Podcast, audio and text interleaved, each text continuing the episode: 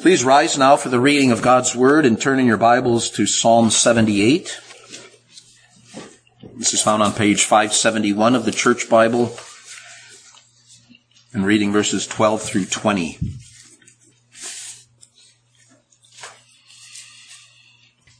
Give all your attention now to the reading of God's revealed truth. Marvelous things he did in the sight of their fathers in the land of Egypt in the land of Zoan he divided the sea and caused them to pass through, and he made the waters stand up like a heap. In the daytime also he led them with the cloud, and all the night with a light of fire. He split the rocks in the wilderness and gave them drink in abundance like the depths. He also brought the streams out of the rock and caused waters to run down like rivers. But they sinned even more against him by rebelling against the Most High in the wilderness. And they tested God in their heart by asking for the food of their fancy. Yes, they spoke against God. They said, can God prepare a table in the wilderness? Behold, he struck the rock so that the waters gushed out and the streams overflowed.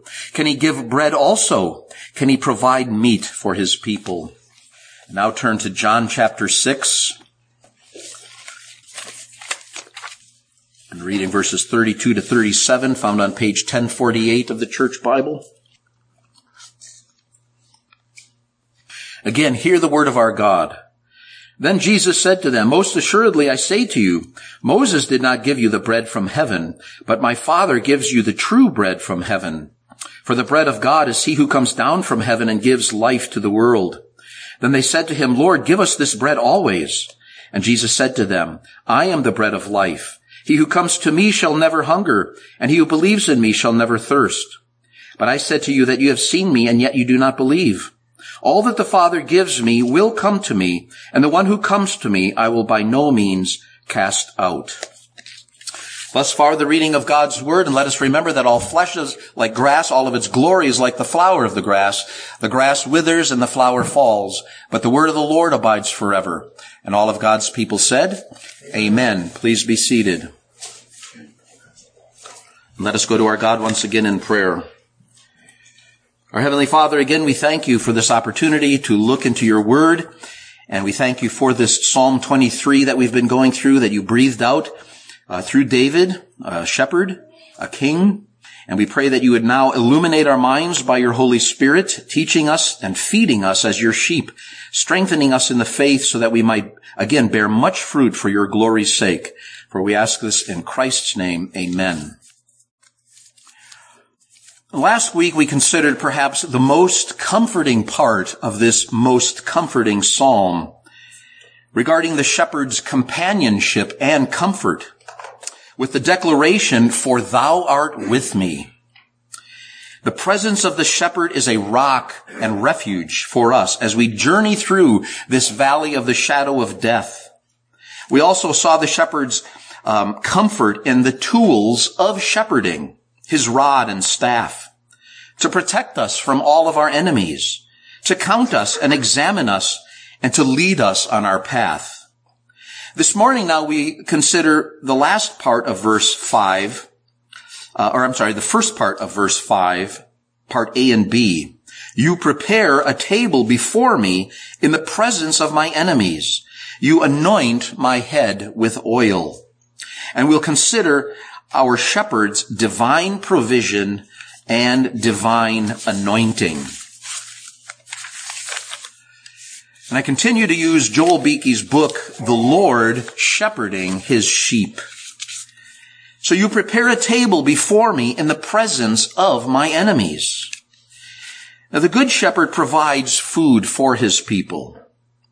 To prepare a table means to gather food, cook it, and serve it in a meal. Joseph, a type of Christ, hosted his famished brothers in Egypt and sent them back to Israel with an abundance of provisions. We see that in Genesis 42 to 45. The Lord was the host of his redeemed people Israel in miraculously providing food and water for them in the wilderness, even though the unbelieving Israelites did not trust him to furnish a table in the wilderness. When Elijah ran for his life from the wicked Queen Jezebel, He awoke one day in total exhaustion to find that the Lord had sent an angel to serve him bread and water in the wilderness. That sustained him for 40 days and 40 nights. Perhaps David reflected on God's provision for his people in the wilderness of Sinai as he cared for his father's sheep in the wilderness of Judea. The great shepherd provides for his sheep with all they need for body and soul as they travel through a hostile world. We must see this provision as primarily a spiritual feast. Now to prepare a table is the same language used when wisdom with a capital W in Proverbs 9 furnishes a table for her guests and invites those who seek understanding to feast in her house. Uh, Proverbs 9 2. Now Christ is our wisdom, and he lovingly prepares a table for his sheep, even in the presence of their enemies. They learn to say with Job, I have esteemed the words of his mouth more than my necessary food. Job 23:12. Like Paul, they can say, Blessed be the God and Father of our Lord Jesus Christ, who has blessed us with every spiritual blessing in the heavenly places in Christ Jesus in Ephesians 1 3. Uh, just as the shepherd leads his sheep in paths of righteousness, he reveals his glory as he extends this spiritual hospitality to those who come to him by faith. So first we shall examine Christ's labor to prepare and then his labor to bring abundant provisions for us. So first his labor to prepare this abundant provision for us. Preparing a nutritious and delicious meal, food for one's family and guests is hard work. Being a good host requires careful planning, money, and effort and time. Of course, it's less satisfying if one's guests are not grateful. But in spite of the foolishness of his own flock as well as the multitude of enemies, surrounding them, the Lord provides for his flock. As the good shepherd, Jesus Christ finished his task of providing abundant spiritual provisions for his elect, though it cost him the high price of his own blood. This reveals nothing less than God's amazing grace. Yet we also find such a table prepared in the gospel of Jesus Christ in the covenant meal of the Lord's Supper and in the eternal banquet of his glorious kingdom, the marriage feast of the Lamb. The preparation for this table, of course, was before the world began. The Holy Spirit calls Jesus the Lamb slain from the foundation of the world.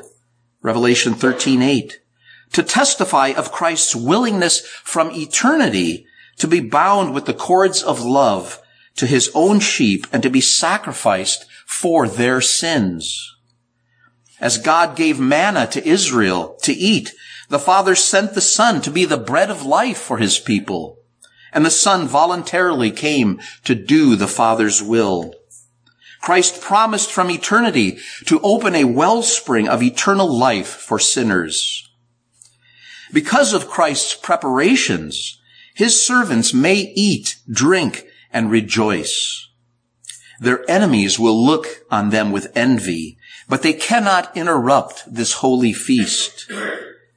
As Isaiah said, no weapon that is formed against you shall prosper, and every tongue that shall rise against you in judgment you shall condemn.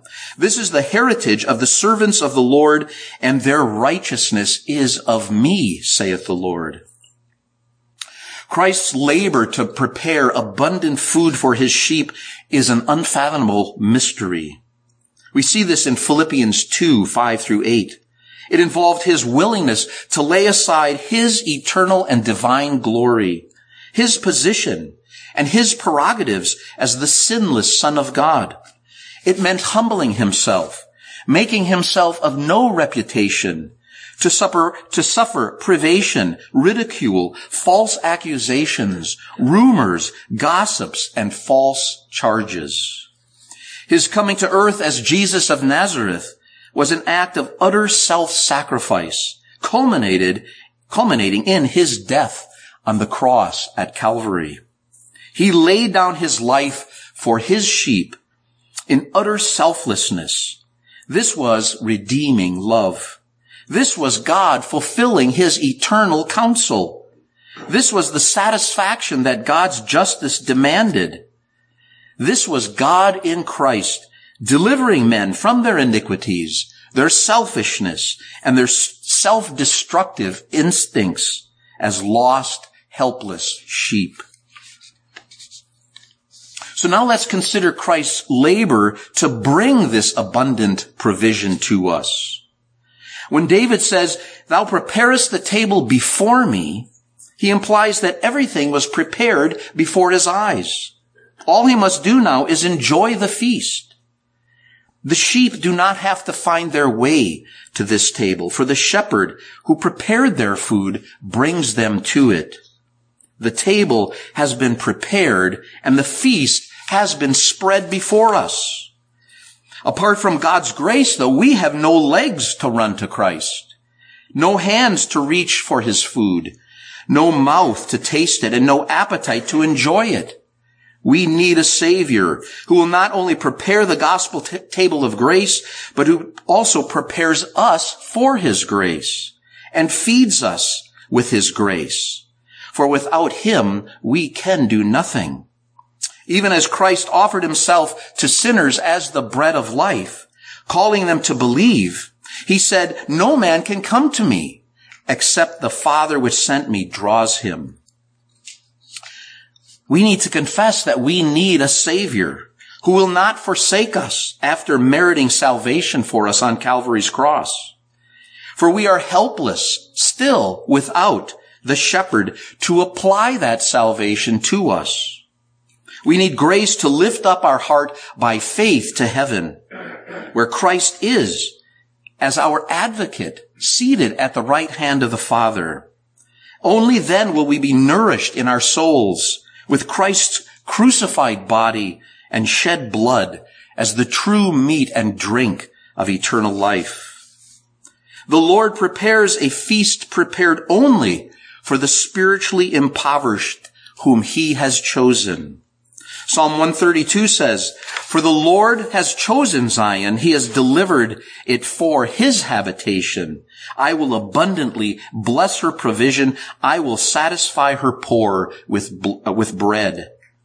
To eat from this table, however, they must first recognize their spiritual poverty. Jesus said, Blessed are the poor in spirit, for theirs is the kingdom of heaven. Sadly, it is possible to be spiritually poor, but still think you are rich and need nothing. We see that in the rebuke Jesus gives in Revelation 3:17. Awareness of sin in the mind and repentance from sin in the heart are miles apart in God's eyes. The feast of the gospel always requires more than just remorse and regret. It requires each person to turn away from sin to God, trusting Christ to save him from the penalty and the power of sin. The heart must be cut free from all grounds of salvation except Jesus Christ. Such penitent, thirsting sinners are welcomed at Christ's feast, for salvation is by free grace only. At his table, the Lord Jesus Christ receives his guests with gracious love. He bestows every dish of this lavish feast with the generosity of a prince. The overflowing love of the Lord Jesus Christ draws his people to this, to his table. His love teaches them that the abundance of divine provision is due to his divine person. He is the great I am. Do they desire peace? He is our peace. Do they need salvation? He declares, I am your salvation. Do they long for comfort? He points to himself and says, I am your consolation. Fear not. God makes Christ Jesus everything to believers wisdom and righteousness, sanctification and redemption, as we see in 1 Corinthians 1. Oh, how richly Jesus Christ provides for his sin-sick souls, for the sin-sick souls of his people. He is the salvation of God, the sum of all covenant blessings. In him dwells all of God's fullness. He is the treasury of all sufficient grace.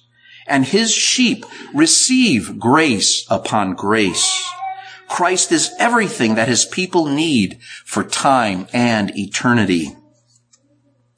In Christ, believers find a salvation that can never be aborted, a righteousness that can never be tarnished, a title that can never be clouded, a judgment that can never be repeated, a justification that can never be annulled.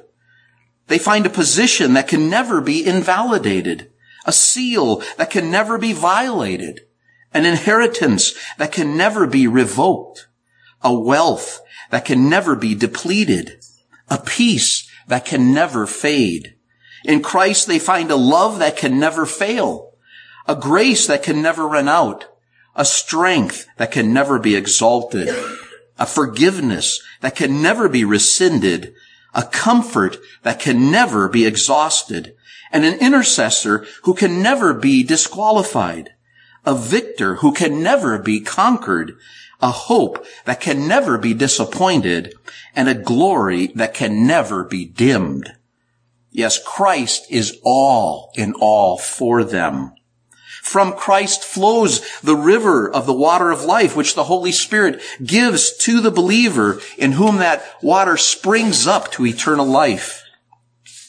To feed on this Christ is to be fed with all good things, even if we are hungry. To be satisfied with this divine food is to experience grace that will triumph over sin.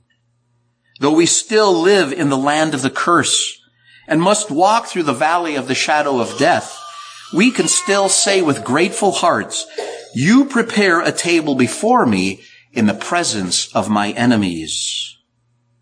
And now we shall consider Christ's labor to lead us in victory over those enemies. As the good shepherd, Christ suffered and died on the cross to provide abundant provisions for his flock. As the great shepherd, Christ now sits at the right hand of the Father to furnish a table for his sheep in the presence of their enemies. As the chief shepherd, Christ will soon return to earth in victory to gather all his sheep into heaven, far beyond the reach of their enemies. Truly, the Lord's sheep do not lack divine provision now or in eternity. While we are on this side of the grave, waiting for our transition to glory, we must commit our enemies into Christ, to Christ. Your king will handle them on your behalf far more effectively than you can imagine. In the midst of his trials, Luther found comfort in the victory of Christ. The Christian cannot boast in this victory as if it comes from himself. After every statement of which we have done for the Lord, Luther says we must add, yet not I, but the grace of God which was with me, as Paul said in 1 Corinthians 5, 15, 10. We should glorify God for everything that His grace accomplishes in us. We must not be surprised if as followers of Christ we attract the hostile attention of Christ's enemies. Some of a Christian's most bitter enemies may be those who are confessing church members and leaders. Sinners are enemies not only of God's righteousness, but also of God's grace. The kingdom of Satan resists both the law and the gospel. That should not surprise us. Because if we are honest with ourselves, we too have been enemies of grace and have remained so and would have remained so if it had not been that grace renewed our natures. Therefore, child of God, seek the grace of the Lord as you face great enemies both within and without.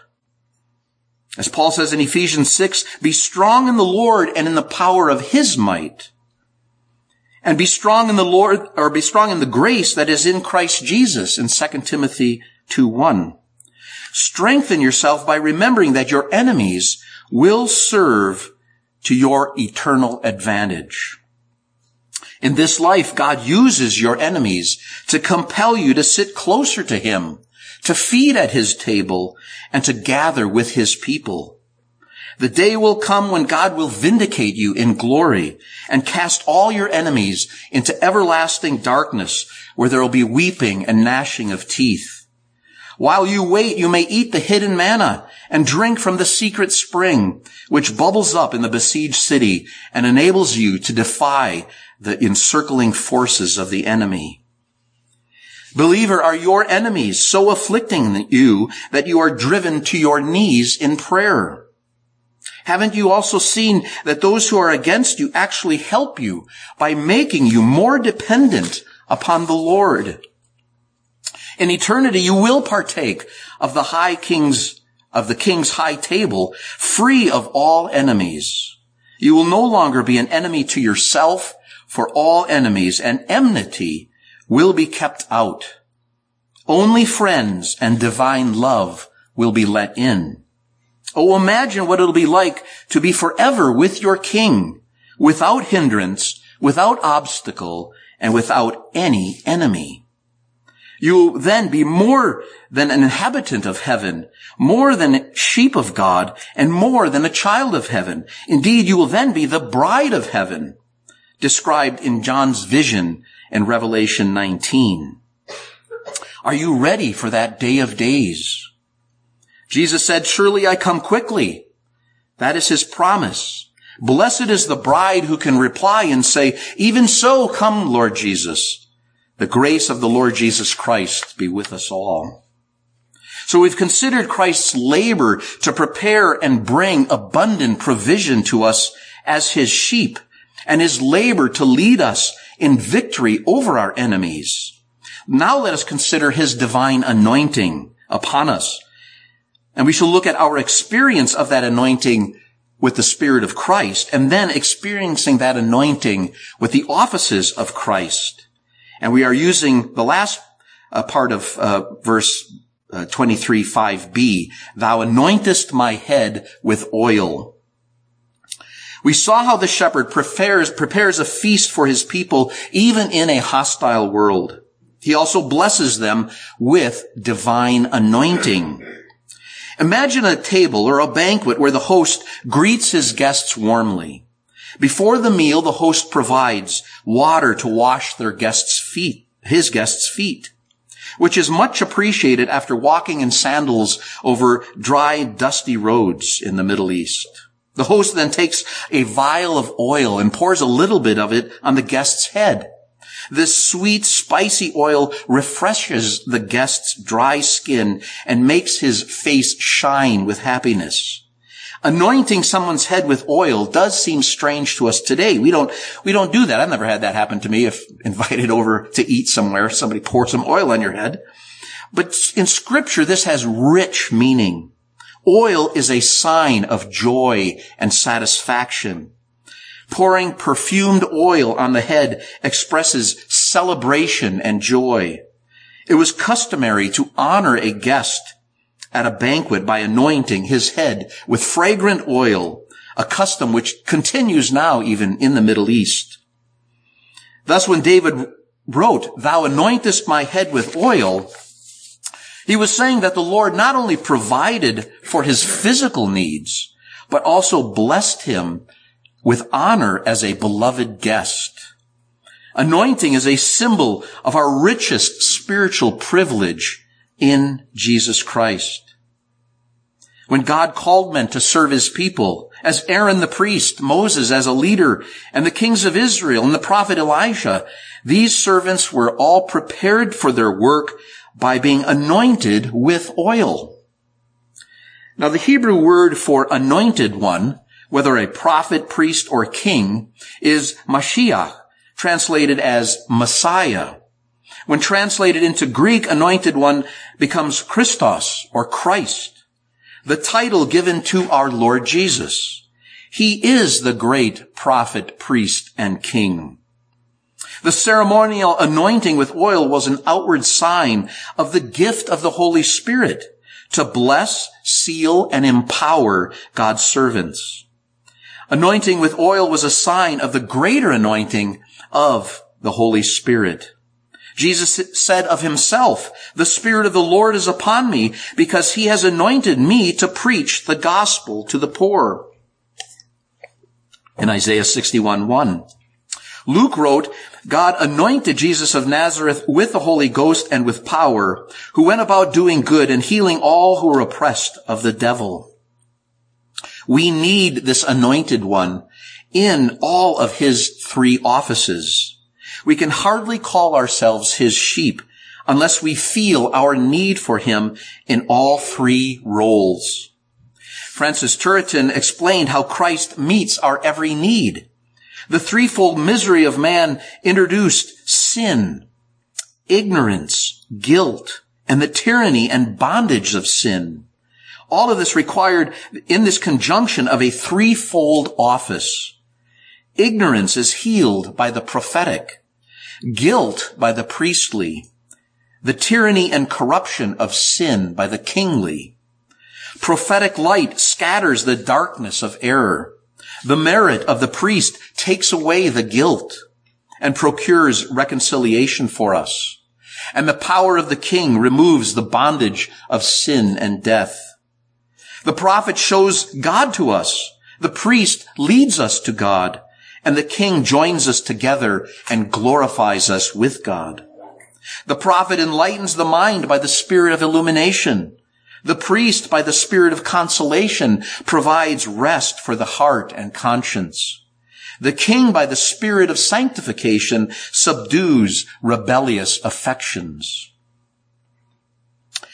The Lord helps his sheep realize their need for the anointed prophet, priest, and king by his word and spirit. The Holy Spirit uncovers a sinner's unrighteousness and reveals Christ's righteousness. The Spirit convicts the sinner of the need for the anointed priest to free him from sin and guilt through Christ's sacrifice, intercession, and blessing.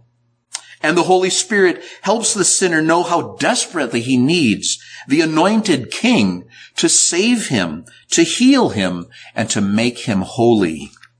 Thus the Holy Spirit makes believers partakers of Christ's anointing. As Calvin said, Christ received the Holy Spirit in full perfection with all his graces that he may lavish them upon us. As a result, we share in the work of his offices, though Christ alone is the mediator. Psalm 23 is a song of spiritual experience. It is not just a declaration of truth, though this is also precious to the believer. It is truth made real to the soul through the exercise of faith. So what does it mean to experience this anointing of the Spirit of Christ? Now the Bible speaks of oil more than 200 times. A special kind of oil, an oil of holy ointment, was used to consecrate the tabernacle, the ark, the holy vessels, and the priests of the tabernacle. This oil could not be used just for any other purpose. It was reserved for sacred use as a symbol of the Holy Spirit and His sanctifying power. Without the Holy Spirit, God's children become restless, fretful, weak, dim-sighted, and sick. Consider a few of the titles of the Holy Spirit. Holy Spirit of God, Spirit of Christ, the Spirit of life, the Spirit of truth, the spirit of grace and supplication, the spirit of power, the spirit of holiness. If you are a child of God, the Holy Spirit is within you and for you, even if you cannot see him. You are totally dependent upon Christ's, upon God's Spirit, but you do not have the ability to anoint yourself any more than a helpless sheep would. Moreover, you need the continuous anointing of God's gracious Spirit to counteract the recurring problems of sin and temptation. Are not the Holy Spirit's fresh applications your sure antidote against fresh temptations and sin? Yet despite your fears, you will receive divine, continuous, and fresh anointing. For the Holy Spirit lives within you. The Spirit motivates His sheep to lay all their needs at the shepherd's feet. The oil is delightful, for when God gives it to His child, His service to God becomes pleasant, and Christ helps him, bears his burdens. This oil lasts too. For as it says in 1 John, the anointing which you have received from him abides in you and shall, and you shall abide in him.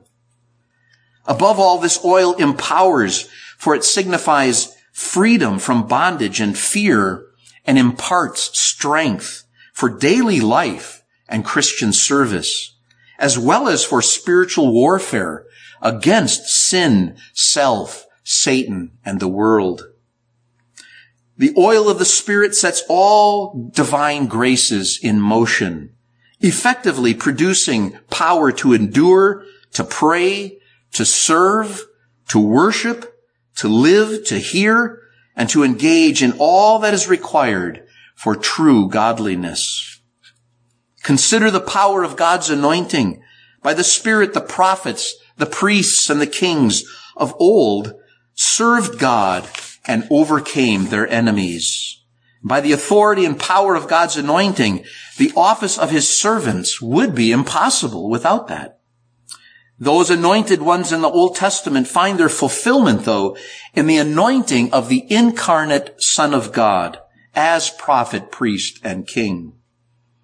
In turn, his office bearers and children are anointed as the fruit of Christ's work.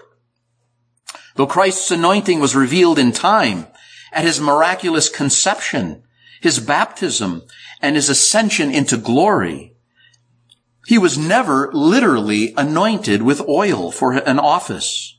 For this anointing took place from eternity. Old Testament anointing was only a shadow of Christ's eternal anointing. Each found fulfillment in him. Christ's anointing has two aspects, appointment and qualification. Christ's appointment took place again in eternity when the Son of God was chosen by the Father to his threefold office. In turn, the Son agreed to represent the elect who were given to him by the Father.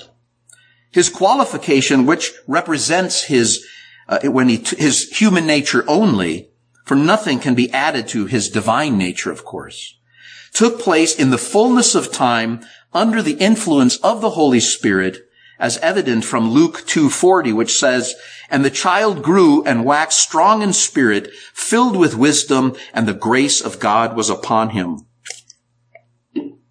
the sanctifying work of the Spirit is inseparable from the electing love of the Father and the atoning blood of Christ. Believers are elect according to the foreknowledge of God the Father through the sanctification of the Spirit unto obedience and sprinkling of the blood of Jesus Christ. 1 Peter 1 2. Thus believers have a triple foundation.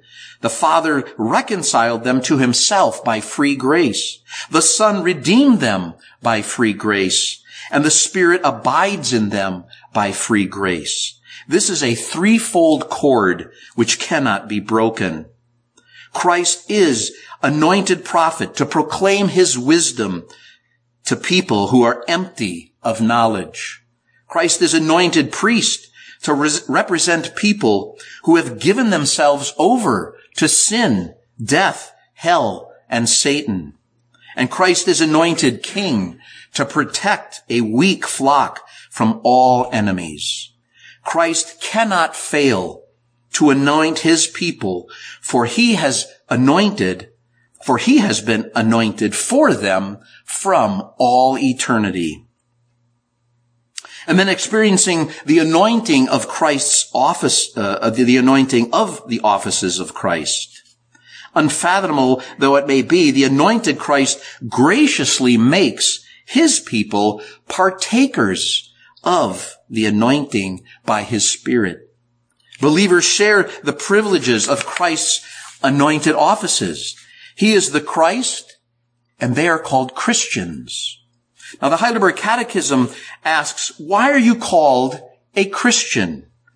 The answer, because I am a member of Christ by faith, and thus a partaker of his anointing, that so I may confess his name as a prophet and present myself a living sacrifice of thankfulness to him as a priest, and also that with a free and good conscience I might fight against sin and Satan in this life and afterward reign with him eternally over all creatures as a king.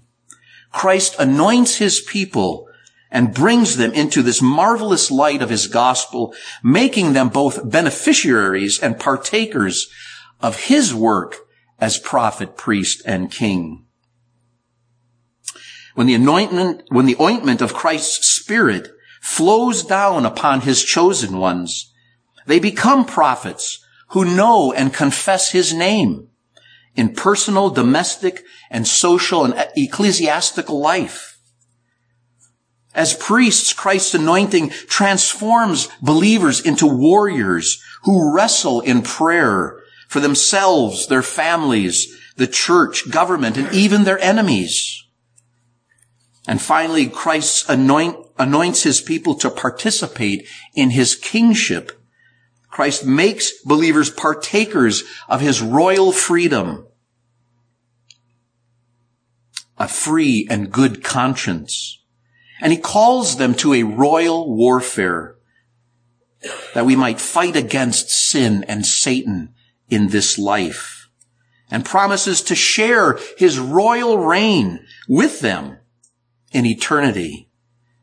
Highly blessed are those who bear fruit that springs forth from this anointing in Christ's threefold office. God's Spirit performs for the nat, or for the spiritual man what natural oil supplies for the natural man. As oil heals the bruised and wounded man, the Holy Spirit heals the wounded soul from backsliding, spiritual illness, and weakness. As oil burned in the temple to provide light, the Holy Spirit illuminates the understanding of the flock, enabling them to know and understand God's word.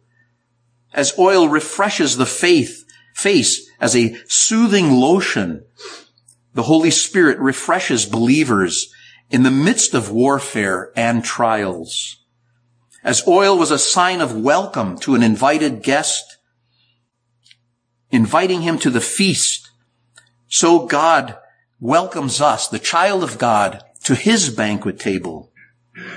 And as physical oil makes a person beautiful and fragrant, the Holy Spirit beautifies God's people in the likeness of Christ and perfumes them with his fragrant righteousness.